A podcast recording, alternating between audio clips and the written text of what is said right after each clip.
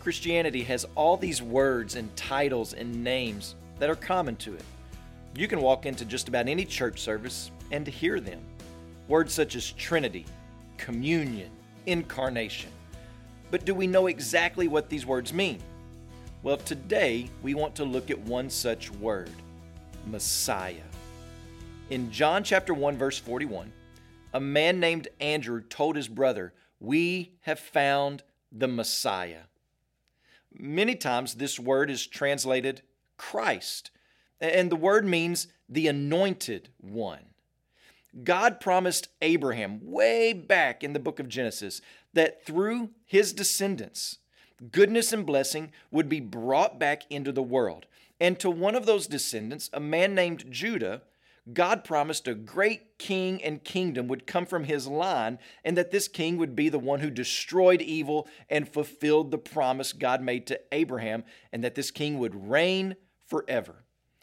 Yet, as you march through the Old Testament, the kings of Israel fall very short of destroying evil. In fact, evil oftentimes destroys them.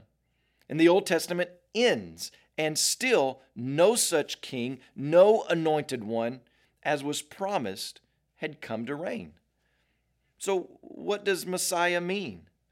To the Jewish people, the Messiah referred to the king God had promised who would defeat evil and bring goodness back to the world. And they had been looking for this king for a very long time.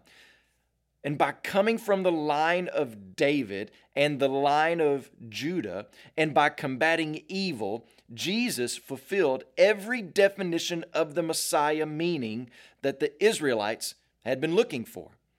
Yet most of the Jews didn't realize that Jesus was the Messiah consumed by the evil Jesus came to destroy, they killed their only Savior and the Son of God Himself. But this was not the end. Jesus' death actually completed the promise that God made all the way back in the Garden of Eden.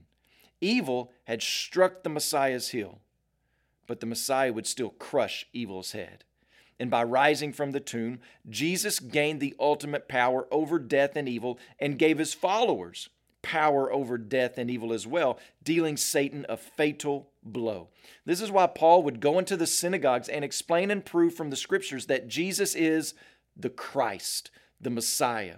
This is why in Revelation, the Apostle John sees Jesus seated on a throne, being worshiped by people from every tribe, tongue, and nation. And this is why we should join in the worship, because Jesus is the true anointed one, the eternal King today. Please pray for Angel Colón and his family, our missionaries in Louisiana, making known this eternal King.